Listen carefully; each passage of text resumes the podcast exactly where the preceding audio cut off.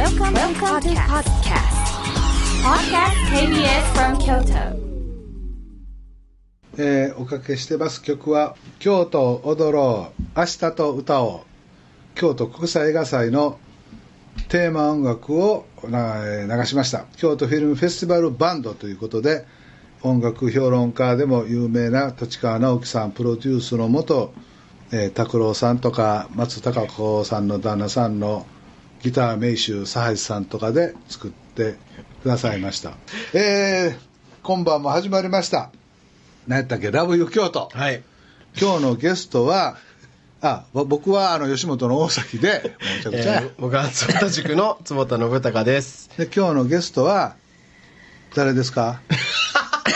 石川遼さん。そんなことあります。誰ですか？じゃあ石川遼さんという、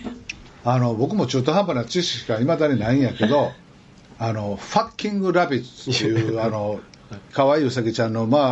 ゴマークでも有名な株式会社セイノという会社の代表取締役石川遼さんです。よろしくお願いします。お願いします。いつもこんな感じでね、しゃべる誰やったっけね、しゃべらはってまあ知ってる人はもう本当によく知ってるんだけど、知らない人は何それって言うし、はい、ファッキングラビッツ FR2 ですね、はい、FR2、はい、それダメでしょみたいなことなんだけどで、67のジジイがそんな最先端のというか、ファッションというか社会ムーブメントみたいなことに今更何を言うねんってことなんやけど、はい、僕はすごくへーって驚いたことがあって、はい、それこそ何してる人ですか、うんうん、こんなんなんです、はい、へーそんなん今流行ってんねやというか、はい、そういうなんかこうちょっと社会性があることをファッションに取り入れるというかご本人はいやファッションと思ってませんっていうぐらいのことかも分からへん中で、はいはいはい、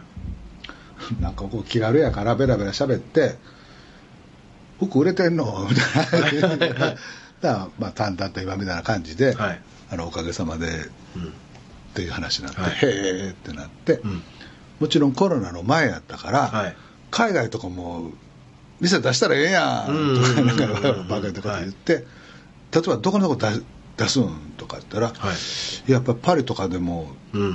ファッションといえばね、そりゃそうやな、ファッションやから、うん、そのシャンゼリゼ通りかなんとか通りの有名ブティックが並んでるところに構えるんやろな、やんなって言ったら、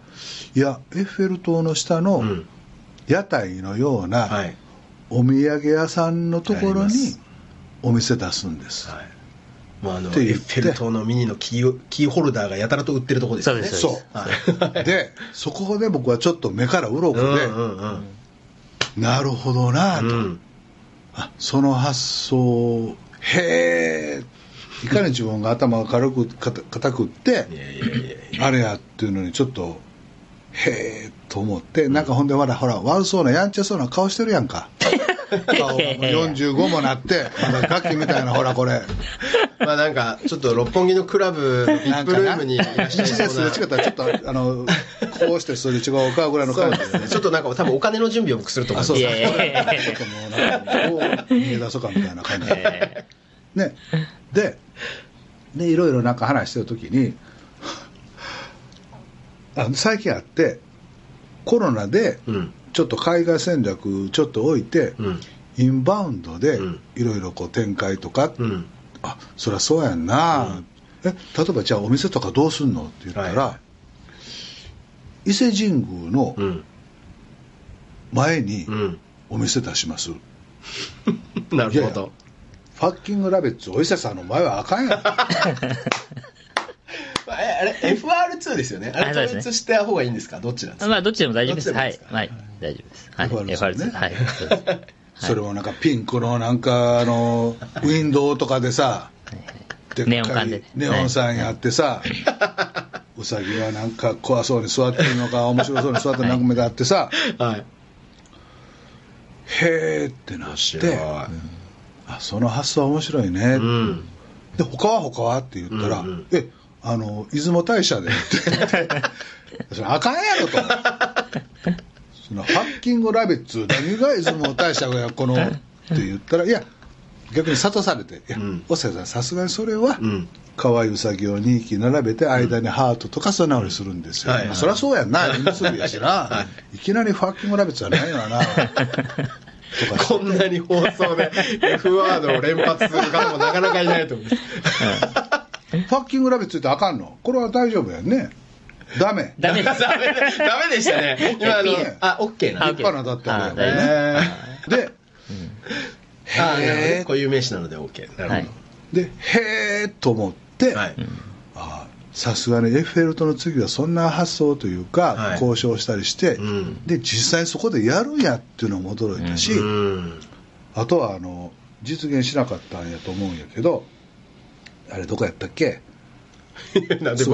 んで僕に聞くんですかつぼちゃんと、はい、キャンプしに行く前の時に俺寄ったところ、ああ御殿場、そう御殿場のアウトレットで、はい、お店出しませんかってそんなオファーもあるんです、はいうん、はいはいはいまあそこ人通り多いというか確かに人気になりますね。そらいいな、うん、あ俺もちょっと安く買えるんちゃうかとか思って、はいはい、そらいいやんいいやんって言ったら、はいはい、いややろうと思うんですが、うん、条件一つ出したんです、はい、アウトレットの商品は出しませんって。アウトレットなのにアウトレットパーク的なところで全部アウトレットなのに出しません、うん、なるほど。そりゃそうやなというかさすがというか、だからそのエッフェル塔の屋台とお伊勢さんと出雲大社とアウトレットの底と御殿場と、うん、とかと聞いてると、はい、あなかなかやっぱりでも天才じゃないですか。いやいやいややんちゃなやつはやんちゃな発想するんだなと、はい、そうですね、まあ、付け加えさせてもらった中国は、はい、万里の長城の入り口でもう交渉始まってたんですね。はい万里の長城の入り口が何か所かあるんですけど、はい、その入り口ごとにこう何ですか露店っていうか、うん、商店街小さな商店街みたいになってて、寒い時のなんかほら毛皮の帽子とか、はいまあ、いわゆるお土産屋さんがわーっと置いてあるところで、あそこも交渉入ってましたし、あとはシンガポールはもうマーライオンの真横っていうかマーライオンに一番近いアイスクリーム屋さんがあるんですけど、はい、そこももう話途中までしてたんですね。へえ、そのコロナの前に。そうです。もう一回コロナで立ち消えしちゃったんですけど。面白いすごいな。もうなんかそろそろピラミッドの一番上で売りますぐらいの感じです、ね。あでもそういうイメージだったんです、ね。そういうイメージだった。はい。でまたほらそういうところって、はい、権利持ってる人が。はいいろんな人いてるやんか、はいはいはいはい、ちょっと怖そうな人とか、はいはい、その権利者を探すだけでも大変で、確かに探し出したら怒られるみたいなことで、確かに普通にそれで世界中にそんなんやってるとかって今みたいにペロッと言うから、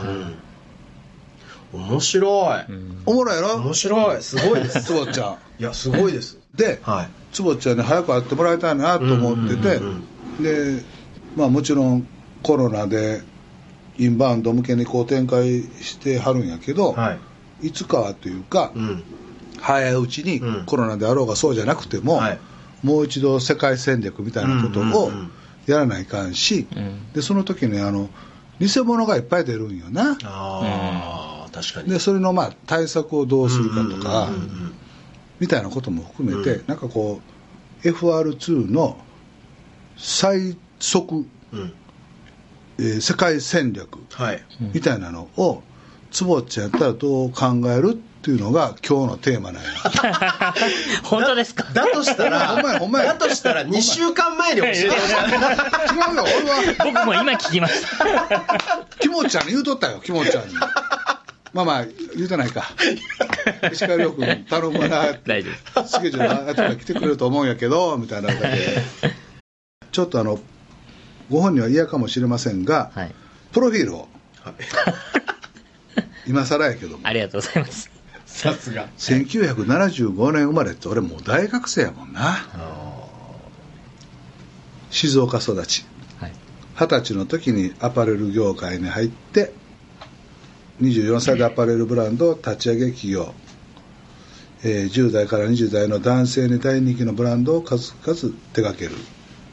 バンキッシュ、渋谷109、はい、メンズフロア等で圧倒的な人気を誇るファッションブランドバンキッシュの創設者であり、はい、衣料品及び雑貨の卸販売ネット通信販売直営店事業閉じる店舗開発事業メディア開発事業ライセンス事業等多岐にわたるビジネスを展開する株式会社セイノの代表取締役社長業の傍らネット番組レギュラー出演雑誌連載等もこなす、まあ、もちろん若い時から起業しているので、うん、いろんな失敗とか苦労もあったと思いますが、はい、プロフィールで言うとこんなことです。ありがとうございます。メンズファッションブランドバンキッシュなどを手掛ける性能が年内にシンガポールに会社を設立し、タイバンコクに、FR2 初の路面店をオープンする。海外の現地法人設立は店に続くもので、バンコクにはすでにバンキッシュの直営店も構えている。でインドネシアとかでもね、そうですね、はい、スニーカー国産のスニーカーとコラボしたやつを、はい、今年もまたやります、はい、やってて、はい、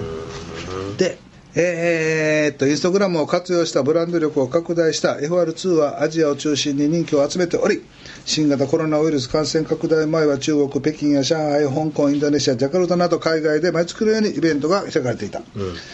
2014年にスタートした FR2 のインスタグラムのフォロワー数は23万人で売り上げはバンキッシュを超えている、うん、あ、そうなんや。海外イベントでトークショーやサイン会を行った石川遼生野の社長は、私は10年前からアジアしか可能性はないと断言していた。新型コロナの影響もあり、日本のファッション市場は今後さらに縮小すると思う。ヨーロッパ市場は意識していない。アジアで一番になれれば世界一になると、アジア市場拡大を加速する構えだ。海外に対応した公式 EC サイトは約140カ国との取引があり、全社の売上に占める海外の構成比率は約 50% に上る右肩上がりで増加している。2001年の創業以来の最高益を上げた19年8月期の好業績はアジア市場の売り上げが一つの大きな支えだった。素晴らしい。ありがとうございます。僕今感動してることがあって、はい、これなぜ大崎博はこのある意味長いプロフィールを読んだかっ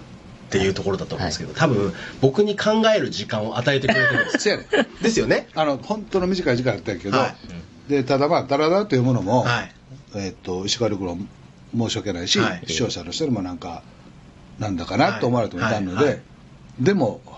ちゃんと紹介したいし、はい、少ない時間やけどもちょっとワンクッション置きました。これが僕なんか本当にすごいなって毎回思ってて、今にやりとされましたけど、いやいやいやなんか褒められた褒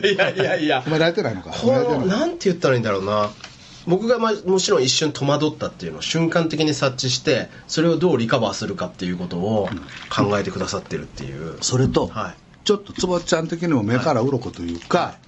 前々から知り合った方がいい出会ってるとつぼっちゃんも揺れてたって今さっき言ってたんやけど、はいはい、ちょっとつぼっちゃん本気でなんかいろいろその事業回収にするとかいうことは別に、うん、としても、はい、置いといてもなんかちょっと本気で考えたいテーマにもあったりするでしょ。いや本当にそうですね。つばちゃんはね見ても分かる通り、はい、ファッションに全く興味ない、はいはい、興味ないというかあかんねんあかんねんあかんやつ偏差値ゼロなんや。いやいやだからこの1年で偏差値ゼロをせめて30ぐらいそれは余談やけど、いやいや本当に、いやでも僕これ本当にでも今聞いててすごいなっていうふうに思うんですけど、はい、実際でもじゃあこれをどう展開するかってどうしたいかによるじゃないですか、はい、例えばそのユニクロみたいにしたいのか、うん、でその世界一の売り上げを誇りますみたいな感じにしたいのか、うん、ルイ・ヴィトンみたいな感じにしたいのかとか、うん、あるいはいやもうそれはもうバンキッシュなり、うん、その FR2 っていう独自のブランドとして、うん、なんか一部の多分マニアには熱烈にこう支持されるみたいな、はいはい、そういう感じにしたいのかとかによって、うん、多分全然戦略って変わってくるんですけど、もちろんそうですね、はい、それってどうお考えなんですか。なんか僕の中では、はい、もうとにかくこう世界に行くにはもうコンテンツしかないと思ってたんで、まだそのコンテンツ力をどう高めるかをずっと考えていて、はいもうグローバル企業には勝てないので、今から例えばじゃあ今からユニクロさんと戦おうなんてもう1ミリも思わないし、はい、アマゾンにも勝てないし。でも勝てるとしたら勝ちたいですか。勝てるとしたらコンテンツしかないなと思ったんです、うんうんうんはい、でそれは売り上げなのか何なのかっていう議論にいつもなるんですけど、はい、とにかく一番の目的は、うん僕らはこのアパレル業界だけじゃないのかもしれないんですけど、はい、もうとにかく欧米主義じゃないですか、みんな。なるほど。そのアメリカとかヨーロッパの方がかっこいいってみんな思っちゃってるとか思わされちゃってるのか、よくわかんないんですけど、それをまず変えたいですね。まずは一つ、その僕らが面白いことをやり続けることによって、あ、なんかアジアから面白いやつ出てきたじゃんって、外の人たちに言わせたいです、まずは。だから、まあ、それが売り上げなのかどうなのかちょっと僕もわからないんですけど、それを言わせるためにはまずコンテンツが言語に依存しないもので世界中の人たちが理解できるようなコンテンツで勝負したいなっていうのがまず一つですね、で、欧米を無視するっていうか、まあ、またそんなこと言うと怒られちゃうんですけどまあとにかくアジアの代表になれるべく、方ですね。で、日本のアパレル業界の人たちもみんな欧米を目指してるんだけど、まあ、僕らはそうじゃなくてアジアで絶大な人気を取りに行って、そのまあ競争力の低い方に行って、まずは僕らの価値をそこでなんですか確立するというか、で、まあ、よく例えさせてもらうんですけど、例えばじゃあユニクロさんみたいなものになっていくと、全然できるとは思ってないんですけど、ユニクロさんみたいなものになっていくと、そのルイ・ヴィトンとはコラボレーションできないわけですよね。でもなんかみんなが好きな欲しいものになっていれば、いつかもしかしたらルイ・ヴィトンとコラボできる日が来るかもしれないし、だそれっていうのは他の人たちがやらないポジションというか、もうそれを取りに行くしか叶わないというか、なるほど。そうですね。だからまあそれが、まあ、支持を得れれば売り上げも多分ついてくると思うんで、まあ、それはもう本当に結果論だと思うんですけど、あんまり売り上げがどうこうっていうよりは、他の人たちがやらないやり方で自分たちの価値を作っていくことが優先順位高いかもしれないです。そういう意味で言うと、例えば、みんながじゃあ、持ってますっていう状態になると、今度そのオリジナリティみたいな部分でちょっとこう薄れてくる部分ってあるじゃないですか。そこはどうなんですか？そこは僕らは供給量をめちゃくちゃ気にしてるんですよ。で、とにかく満たさない。でも満たさない手法でやっていくと売り上げ伸びないじゃないですか。だから対象を世界にして分母を広げた中の何パーセントかに売っていくっていう手法をやってるんです。なるほど。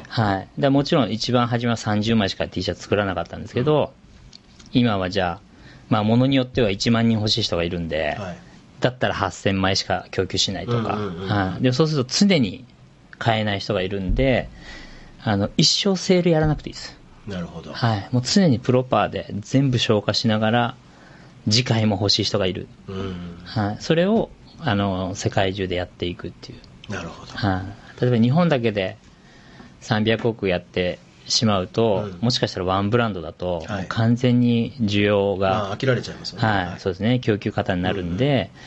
でも100カ国で各国1億円の売り上げだったら全く満たせないじゃないですか。全然むしろ足りない、足りないし。プレミア戦略ですね。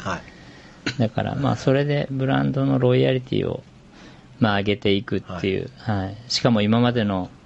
洋服屋さんがやらなかった手法で。やっていくっていう、だからそれはその従来の洋服屋さんから見ると、何をあいつ何をこの子ちょっと邪道でなんかしてみたいな、こうジェラシーというか、あんなのファッションじゃないみたいな言い方、捉え方みたいなことをされることもあると思うんやけど、そんなことばっかりですね。それは思うつぼやもんな。そうです。それはもう思うつぼです、本当に。思うつぼやもん。毎回そういう反応があるためにしめしめと思ってます。そうやな。本当にそうです。やっぱりな、悪いやつの発想っちゃ思う。でもないいですね。そういう発想する子で、やっぱりやんちゃってか悪いやつはこんな発想しておもろいなってずっと思ってて、でもああと思ったのは、ゴルショーって言って、ゴルフですか、やります、じゃあちょっと練習行きますってなって、じゃあこんなん行こうかってぽやって話してもしょうがないから、1ヶ月のいついかに決めますって言って決めたよ、その場で、行こうって言って、分かりましたって話になって、そしたら2週間後ぐらいにメールが来て、ゴルフの練習をしすぎて、右腕が腫れてきて、後ろのゴルフの人たちも君の手異常に大きいよってなって大阪さんすいませんと、はいはい、何月の何日のゴルフは、はい、全治2週間なので、はい、ギリギリ間に合わないかもしれないので、はいはい、誠に申し訳ございませんというメールをくれたの、はいはいはいはい、それがね、はい、この悪ガキでこの発想してる石川亮君と、はい、稽古レッスンに行ってそうやって右手が腫れてもまだやってるっていうのその楽さというかね、はいはい、まあ、本当の石川遼君がどっちなのかっていうのもあるんやけど、はいはいはい、そこがすごく僕はますます興味深くなってで、いやそんなもう気にせんといてと、治ってから行こうなって言うたりするんだけど、はいはいはいはい、でもそのなんか楽さも面白いでしょ、そこきっちりしてるとか律儀というか、いやすごい素敵ですよね、なんか僕その裏話というか、うん、ちょっと共通の友人から聞いて、うん、ちょっと僕思わず笑っちゃったのが、うん、その石川遼さんって、うん、石川遼さんという名前なんで、うん、そのゴルフだけは絶対しないっていう風に思ってたらしい、だけどその大崎さんからやろうやって言われたんで、うん、もうなんかよしじゃあやるって決めて、はい、めっちゃ練習し、まあ、とりあえずだから一度練習をね、多分粗相もないようにっていうことで、はいはい、その本番の前に一度その本番的な練習をしようということで、なんか1打目かなんかで思いっきりその怪我してしまったと。そうです。1ラウンド目の最初の方、もういや1打目です。1打目、はい、最初の方1打目。第1打目。いきなり怪我をしてしまって。それを後ろの知らない次の組の人が。はい、君手張りすぎてるからやめた方が早く医者できないって言うたぐらいガーなったよね。そしたらそれで結局みんな、まあ、戻るじゃないですか、うん、で戻るってなった時になんかそのゴルフの場の人がね、いやちょっと怪我された方がいるのでこれちょっと今中止みたいな感じになりましたって言ったら、名前はって言ったら石川遼さんって言った瞬間に周りがってなったってそうですみんなこんなでっかい氷の袋持ってきてて、はいはいはい、まあ、本人が来てたと思ってたのかどうなのかよくわかんないですはい、そうですそうですそこを聞いてもめちゃめちゃみんなもう爆笑した、ね、だからなんかこうそういうなんか面もあって可愛らしいですね、なんか一緒になんか本当にお手伝いというか仕事できたら、はい、お手伝いが仕事できたらいいなと思って、はいはい、でまた俺がまた悪い癖で思いつきで、うん、進藤君が、うん、なんか70をいくつの、はい、天才のゴルフを作る人職人の人を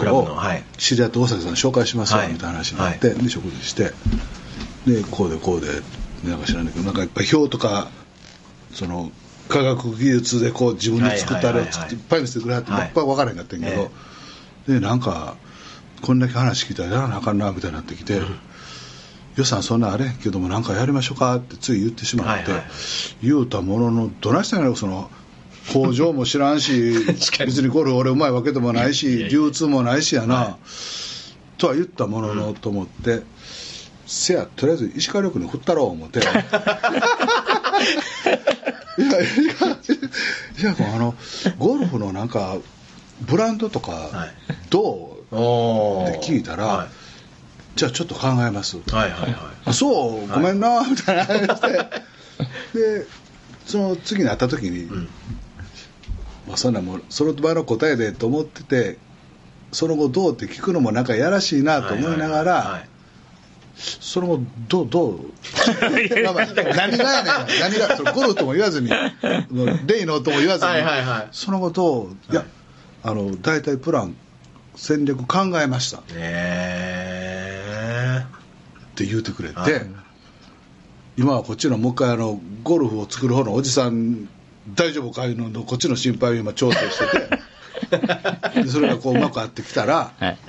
ぜひね、はい、僕のゴルフのブランドファッションみたいなのを、はいはいはい、でそれが両方揃ってこう資料になった時に、はい、またキモちゃんが坪ちゃんにこれでどうですかってなんで僕におかしいじゃないですか何でも巻き込んどかんとな合言葉は何でも巻き込んどかんともうちょっとでそのはっきり好き嫌いも言うタイプだからっていうのが弱かったしええんちゃうかみたいな話ねそらかはしてなかったけど、ね、今アドリブで言ったんやけどもう少しサンプル上がってきますほら、すごいな。一回それ大崎さんはじめプロの方に配って、はい、ちょっと遊びで使ってもらって、はいはいはい、まあ、一回レポート取って修正して本ちゃんにしようかなと思ってるんですけど、アジアで最速で広げようと思ったら一番シンプルなのってそれこそ何でしたっけジャスティン・ビーバーとか、はいはい、ああいう人とかに来てもらっった瞬間に、うんうんうん、急に多分みんながその流れにバーっていって、はいはい、で意外とやっぱりハリウッド映画とか、うん、欧米は嫌いと言いつつ、はい、そこで人気だとアジアの人たちってみんな結局それ好きになっちゃったりとかすると思うんですよ、ね、うん、でもさ、はい、そのジャスティン知らんだけど聞いた話なんだけど、はいはい、ジャスティン・ビーバーって、はい、まあしっかりしてるというか、はいはいはい、当たり前の話じゃないけど、はいはい、めちゃめちゃ権利とかなんとかとかめちゃめちゃ細くてうるさくて大変らしいよまあそれはそうでしょうね、当たり前だけどな、うん、ってなると、はい、その費用対効果で、はいはい、そのハリウッドのセレブとか有名なやつを捕まえるよりも、はい、うん、俺はあの何やったっけ、何ちゅう映画やったっけ、アジアの人がしか出てへんアジアの人の主役の映画かなんかネットフリックスかアマゾンプライムなかったやんか、何ちゅうやったかな、アイフリックスですか、いや違う、あの映画、うん、があって、はい、要はあのアジアのセレブの人のどんちゃん騒ぎの映画なんやけど、でそれはどっかで見た映画なのよ、で何が言いたいかというと、はい、今まで20世紀にハリウッドでなんやスーパーマンやなんとかやなんとかっていっぱいキャラクターが出て大ヒットした映画が山ほどあるやんか、はい、それのアジアに移植したアジア版が出てくる頃なんや、うんうんうん、主役はアジア人で、はいはいはい、ストーリーは、うん、そうです、ハリウッドが手掛けた世界戦略の中のストーリーやキャラクターなんとかで、うんうん、スーパーマンしか出てけへんけどスーパーマンであろうが、うん、なんとかであろうが、はいはい、なんとかであろうがってみんな出てくると思うので、うんうん、なんかそこのところへんに乗っかるというか、うんうん、そういうのを作る人と一緒にやるのが、まあ、ジャスティン・ビーバーやってくれたらええんやけど、うん、まあ、ジャンプ差しかなかったあれやし、はい、だからその辺の潮流みたいなところになんかないかなって思っててんけど、うんうん、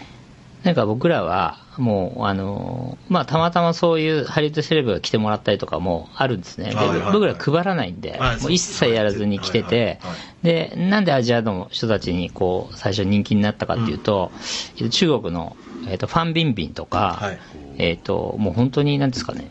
中国とか、まあ、アジアでトップクラスの女優さんとかアーティストが勝手に来てくれたんですよ、はいはいはいはい、でそれが空港のパパラッチの写真とかで、うん、たまたま僕らの服を着ていて、で僕もファン・ビンビンさんとか全然知らなかったんですけど、うん、ある日なんか朝5時ぐらいだったんですかね、インスタグラムでこうみんなからいっぱい DM が来て、いろんな人たちから、はい、なんだろうと思って、なんでみんなこんな騒いでるんだろうと思ったら、うん、その彼女が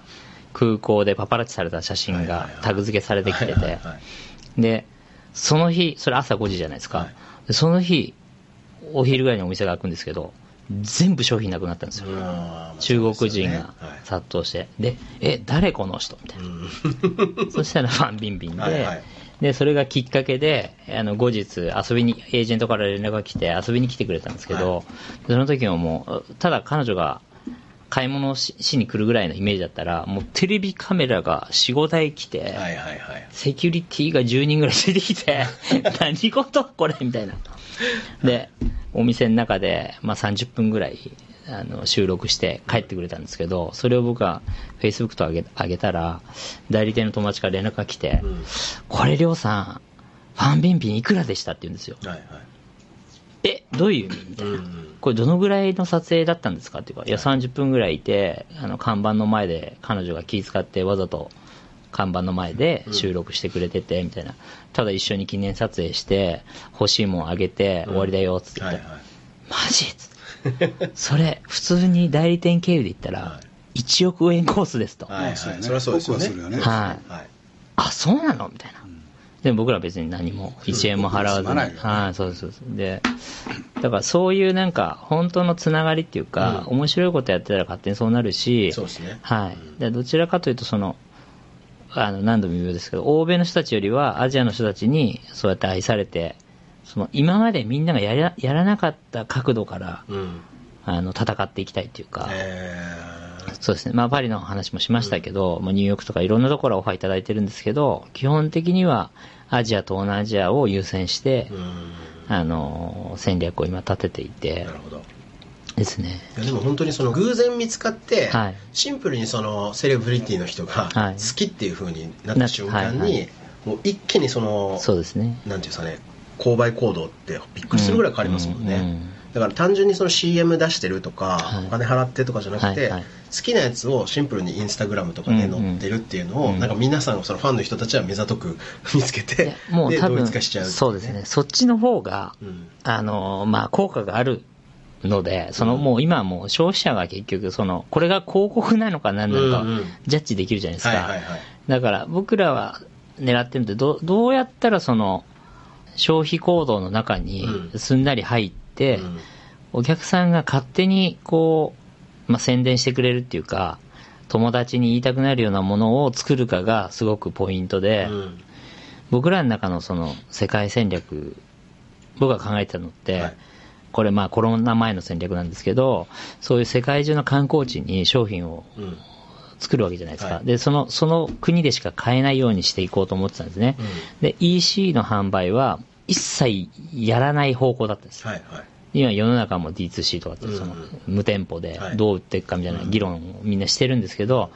僕はこの環境下だからこそ EC の販売じゃないなと思ってたんです、うん、でどういうことかっていうと、例えばじゃあブラジルの、何でしたっけ、こういう銅像があるじゃないですか、山のサンパウロ、はいはいはい、あれの近くにお店があったとして、はい、でそこでしか買えない商品があるとするじゃないですか、はい、それをセントラルで僕らのインスタグラムでブラジルのここにお店が出ましたと、うん、でここの商品はここでしか買えません、はい、っていうふうにした場合ですね。で僕らが EC をしない場合どういうことが起きるかというと、うん、ブラジルの現地のお客さんが、うん自国のインフラを使って勝手に売ってくれるんです。わかります、ね、しかも上代より高く。はいはいはい。わかりますわかります。はい、儲かるから。儲かるわけじゃないですか。やんちゃな発想からこうなるんやもんな。だって世界中欲しい人がいて、はいうん、ブラジルのあそこのやつ欲しいんだけど、うん、いけないから買うわけじゃないですか。はい、上代より高くて、はい。で、現地の人たちは売れるから一生懸命売りますよね、うん、でも僕らは上代で販売してるだけなんで、うん、言ったら1円も給料払わずに各国に優秀な営業マンを雇えるんです、だからある意味その転売をうまく利用してるってことですよね。そうですそうです。二次流通、悪いやろっていうのは悪いっていう意味じゃなくって、はいはいはい、そのやんちゃな、はい、いかに世の中にないもので、うん、アンチでやっていくかっていうことの発想がいかに大事で、このラジオを聞いてる若い人たちが、うん、その学校に嫌いやとか勉強嫌いやとか、うん、高校の1年春休みで夏休みで中退したとかいう子も絶対に何かでチャンスはあるから、そういう意味でのそのやんちゃな発想っていいよっていうことをごめんなさいまさにでもハックしてますよね、なんかいろんなものをね。なるほど。なんかそのネットで世界中の人たちがインターネットで何でも買える時代だからこそ、うんうん、多分買えないものの方が価値が上がってくるなと思ったんです、うんうんうん、でその、まあ、コロナがなければもうそれで全世界お店を出していって、うん、でしかもそんな壺数必要ないんで、はいはい、戦略だったんですけど、まあ、このコロナになってしまったんでちょっと一旦その戦略は止まってしまったんですけど、うんやっぱりこうもう既存のこう企業には勝てないんで今から、はあはあ、だからカウンターでいかに彼らができないことで価値を出していくかみたいな、うん、でもそれがいつの間にかもしかしたら僕らが本流になる日が来るかもしれないんで、うん、とにかく今ないやり方で巨大な企業とどう戦うかを常に考えてますね。はい、でもなんか勝てないって言いながら勝とうと思ってるってことですもんね、はい、そうですそうですだからカウンターで出し続けるわけですし、はい、でもそう考えたら今おっしゃったみたいに、はい、さっきのその僕いわゆるプレミア戦略っていうか有名な人たちが好きになってくれて、はい、でそれを勝手に宣伝してくれると、うんうん、でそこからバーって有名になるっていうパターンと、うん、もう一個はさっきおっしゃったみたいにその結局コンテンツでの販売というか、はいはい、そのストーリーであったりとかキャラクターであったりとかっていうものをその市場に作っていくっていうことなのかなって、はいまあ、それ逆に言うと多分情動というか、はい、手段としてはその2つだと思うんですけど、はいはい、なんかそのキャラクター作ったりとか、うん、そこのストーリーを作ったりとか、はいはい、でそれを映像化するとか、はいはい、そういうのとかっていうのはされたりしますか？はい、今やってますね、映像もこれからやります。映像はようできてるね。これからかっこええね。もちろん写真もかっこええんだけど、はいはい、映像がこれからまたさらに CM とかわざと作っていったりとかします、はい、それは CM はそのストーリーの CM なんですか、それとも、うん、かっこいいなんか要はブランディングとしての、はい、その映像なのか、うん、この分かんないです、その例えばそれこそ映画作るみたいなですね、はい、僕らが今計画してるのは、はい、まあなんて言ったらいいですかね、どう言ったらいいですかね、ソフトバンクみたいな、うん、こう裏でドラマになっていくような感じのものを作ろうとしていて、なるほど。でウサギのカメラマンという設定があるので、うん、それをこうちょっとアンチヒーローというか仮面ライダーみたいなものに特撮っぽいものにして70年代風のCM をやるんですね、うんうんうん、わざとこう割れちゃったりとかしてて、はいはい、男の人のナレーションが入って、はい、新発売みたいな、なんかこう商品のはいはいはい、はい、ピカピカみたいな、はい、そのちょっとチープな感じですかねとか、まあそうですね、とにかくこうコミュニケーションツールになるようなことを常に考えてて、洋服のこうなんて言ったらいいんですかね、素材がどうとかシルエットがなんとかとか、はい、まあ、そんなのはもう割と二の次で、はい、どうやってこうみんなの生活の中で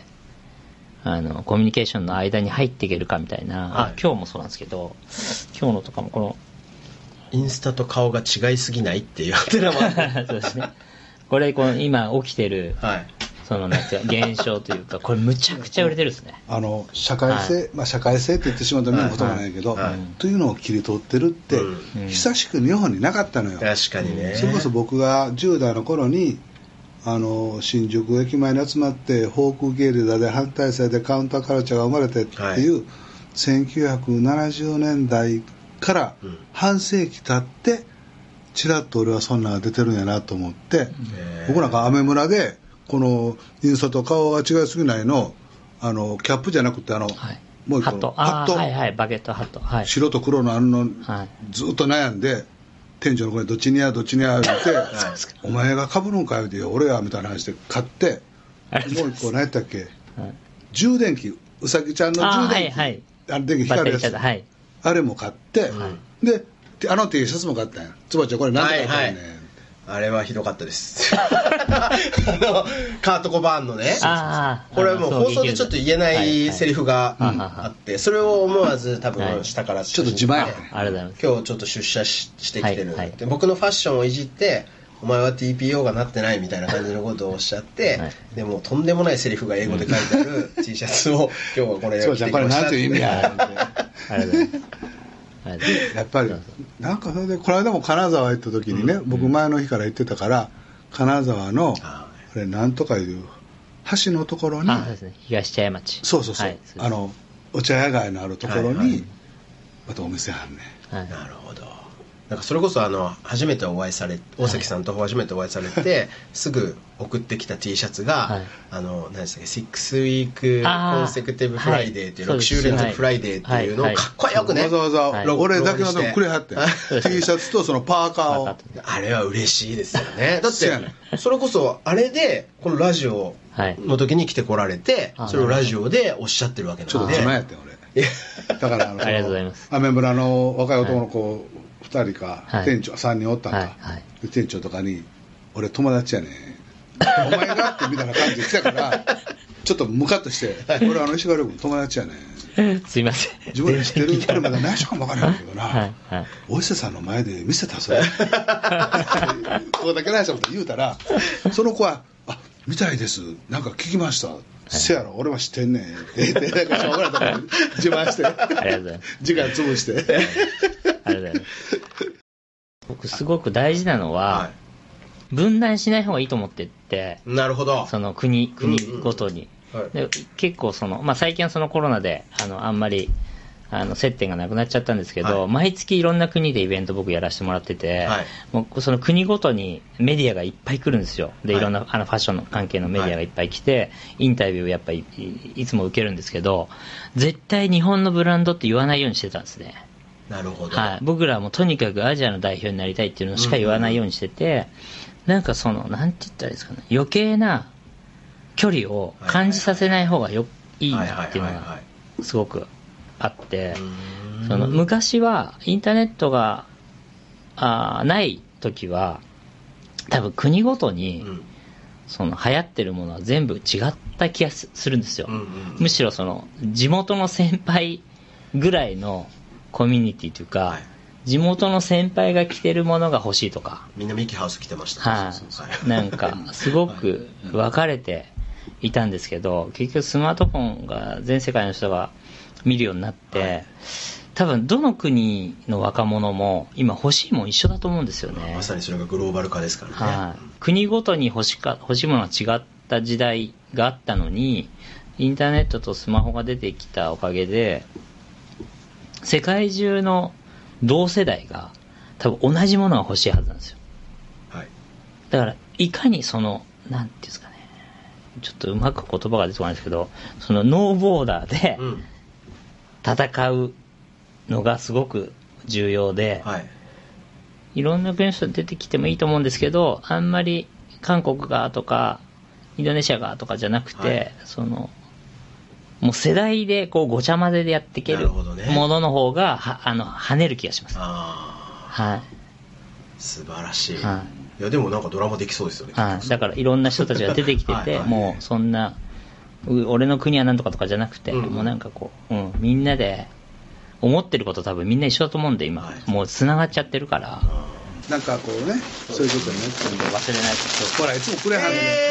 ありがとうございます嬉しい。来てたら女の子モテますから、めちゃめちゃ嬉しいよ、もらったらめちゃくちゃ嬉しい。これいいな、毎週ゲストに来てもらったら毎週もらえる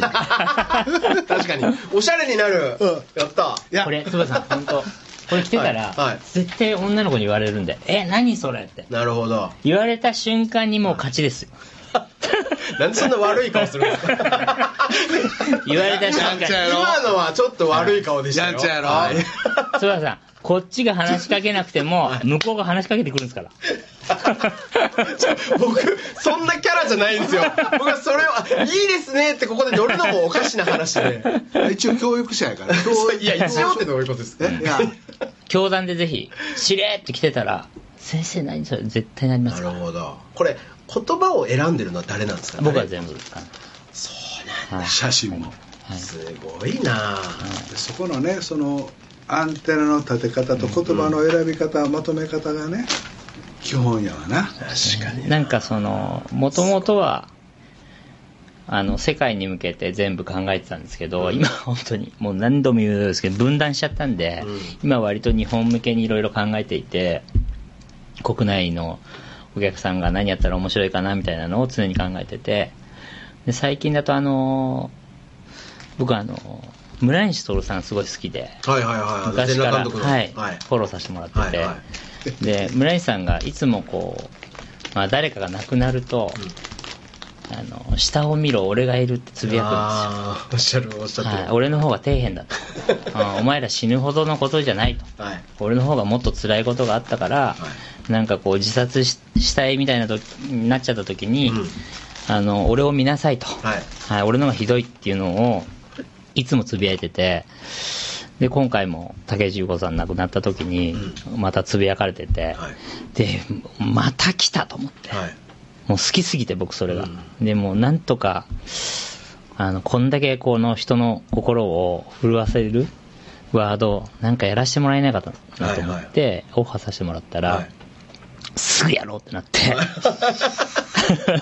感じやな、はい、でものすごいかっこいいのできたんですよ、はいうん、ラジオで無言で検索をするっていう、はい、すいません面白いです、ね、これ編集していただいてすいませんもう全然編集しちゃわないからもうね、はい、こういうしゃあないよね、これヒップホップの T シャツのあれなんですけど、こういうはいあこれなはいでここにワードが入ってて、はい、辛い時は下を見ろ俺がいるって入ってるんですよでそれと、まあ、あとメッセージで英語のメッセージでまあ、同じようなものをやらせてもらったりとか、もう一個がこういう何ですか、はい、You are not at the bottom I am、はいうん、お前は底辺じゃないと俺だと、はい、だからそういうこうなんていうんですかね、こういうものでさえ多分普通の洋服屋さんは行かないと思うんですよこっちの業界に、うん、でも僕らももともとファッキングラビッツだし、うん、なんかそんな別に下ネタだろうなんだろう関係ないんで、うん、むしろそういうことよりもこういかにどうお客さんの魂を震わせられるかみたいな、うん、はい、どう共感を得てこれを手に入れた人たちがどう友達に伝えるかっていうところを想像しながらいつも企画を考えるんですね。僕今の話でめちゃくちゃ面白いなと思った部分は、はい、実はこの服を作ったっていうところではなく、うん、逆に村西徹さんがずっと同じメッセージを言い続けてきたことで、はいはい、ファンができてて、うん、そのファンがビジネスにしてくれてるっていう状態がめちゃくちゃ面白いなって思ったんですよね。うん、でどう考えてもその村西徹さんって、まあ、もちろんその全裸監督で改めてフィーチャーされましたけど、うんはいはい、その多分その前からお好きなんですよね、はい、きっと。そうです。はい、でその時には好きで別にそこで仕事にしようっていうところまでには至っていなかったけれども、うんはいはい、なんかそのあるタイミングでふっとこうなんですかね、そうですね、こうコロナのおかげですね、そうとかそういうインスピレーションみたいなのがビビってつながって、でも多分それを言い続けてなかったら多分人間ってやっぱ忘れちゃうから、うん、その言い続けてきたことっていうのが価値なんだなっていうのをなんか今すごいこう勉強になります。なるほど、うん、そうか、うん、いや面白いですよね。いやそうそうそう、だってだから言い続けてきてることによって、あまたかって思ったっておっしゃったじゃないですか、うん、そのまたかって普通はまたかのままで終わっちゃうっていうか、うん、だけど本当に続けていくとコンテンツになるんだなっていうのを、うん、なんかすごく考えさせられました、ね。吉本新喜劇のギャグなんかもそうやもんな。そうですね、確かに、うん、確かにそうですね、バカほど繰り返して、ね、確かに、うん、そうなんですよ。だから僕前にそういえば吉本新喜劇の中で、その大阪のね WW ホールとか、はい、TT ホールとか3つぐらいこうホールを万博公園のところにできた時に、はいはい、その旗揚げみたいな感じで、うん、駐在さん、花の駐在さんをされてたんですね、はい、でその時にその寛平さんが出てきた瞬間、うん、おじいちゃんに扮して、はい、杖をバタバタ倒して、うん、登場してくるっていうシーンで全員が爆笑するわけですよ、うんうん、うちのそのまだ小学校にも行ってないような子供も爆笑するっていうシーンがあった時に、はいはい、僕は最初にまず思ったのは、いやこの人って登場しただけで笑いを取れるなんてずるいってまず思ったんですよね、うんうんうん、でも多分それこそ20代の時から、うん、多分ずっと同じことをやり続けていて、うん、そこでもちろん認知もされているし、うん、多分その杖の振り方も一番これが面白いみたいなっていうのを多分技として突き詰められてきてるから、うんうん、この笑いって成立してるんだなって、はいはい、だから実は積み重ねの笑いなんじゃないのかなって思った時に、うん、なんかそうかって思ったんですけど、なんかその村西徹さんのそのセリフも全く同じだなっていうのを今思いましたね、うん、待ってましたみたいなやつですね。そうそうそうそう、はいはいはい、でもそのプロというか、はい、芸人ってそうなんよな、はいはいはいはい、そこのなんかこう底なしの怖さというか、うん、凄み、はいはいはい、みたいなんてあるのよな、はい、そうですよね。話ちょっとそれるけど、川辺さんのとこに息子がいててな、はいはい、今もアーティストでギターでやってんねんけど、はい、まだ子供の頃に、はい、うちの家にカンペ来てんねん、カンペ来てんねん、みんな見に来い見に来いって言ったって言って、はいはい、なんか大笑いした話なんだけど、はいはいはい、なんかまあ、言ってしまうと見ることもやっぱり凄みないよな、うん、だそれって多分だから培ってきたことじゃないですか、まあ、寛平の凄みないよ、うん、本当は、はいはい、本人は意識してるかどうかは別としても、うんうんうん、それを僕その吉本興業の約束を出して、うん、ちょっとして寛平さんからフォローされたんですよ、ツイッター。へーそんなん寛平さん覚えてんねや多分だから多分ご覧になって、うんフォローしてくださったんだと思うんですけど、で僕も思わずその当然フォローバックして、そしたらすごいなと思ったのが、寛平さんって毎朝、うん、今日お誕生日の人おめでとうって言ってあへんあへんおへんはーみたいないうのを毎日投稿されるんですよ。これすごい素敵だなと思って、だからまあ当たり前ですけど毎日誰かしら誕生日があるわけで、その人たちをが多分見た時に、別に毎日言ってることなんだけど、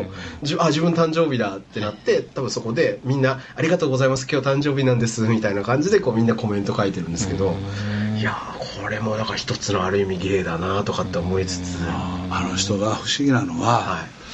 コロナの前大阪城のあの劇場ができる今から5年ぐらい前かな、はい、大崎君ちょっと相談あんねん、はいはいはい、俺ちょっと決めてん、はい、これからも木の上で暮らそうと思うねんどういうことですか、どっか木いないかもう60過ぎたおっさんとおっさんの会話でいや勘兵衛さんそんなん言うたってご飯とかどうしますの、トイレとかいやトイレはな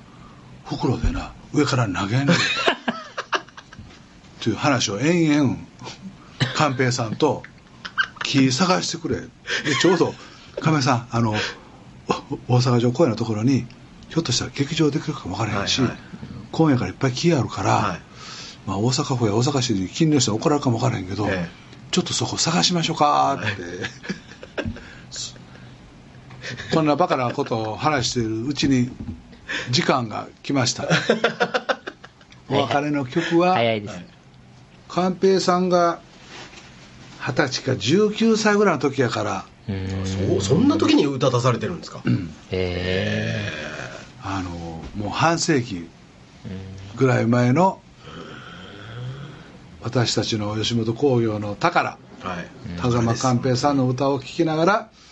ら、皆さんとお別れしたいと思います。1975年、あ、僕生まれた年ですね。あ、ほら、はい、45年前だって。この頃は寛平さんが週刊プレイボーイのグラビアとかにの、はい、何ページとか特集されてた。これへーほらね、すごいですね。すごい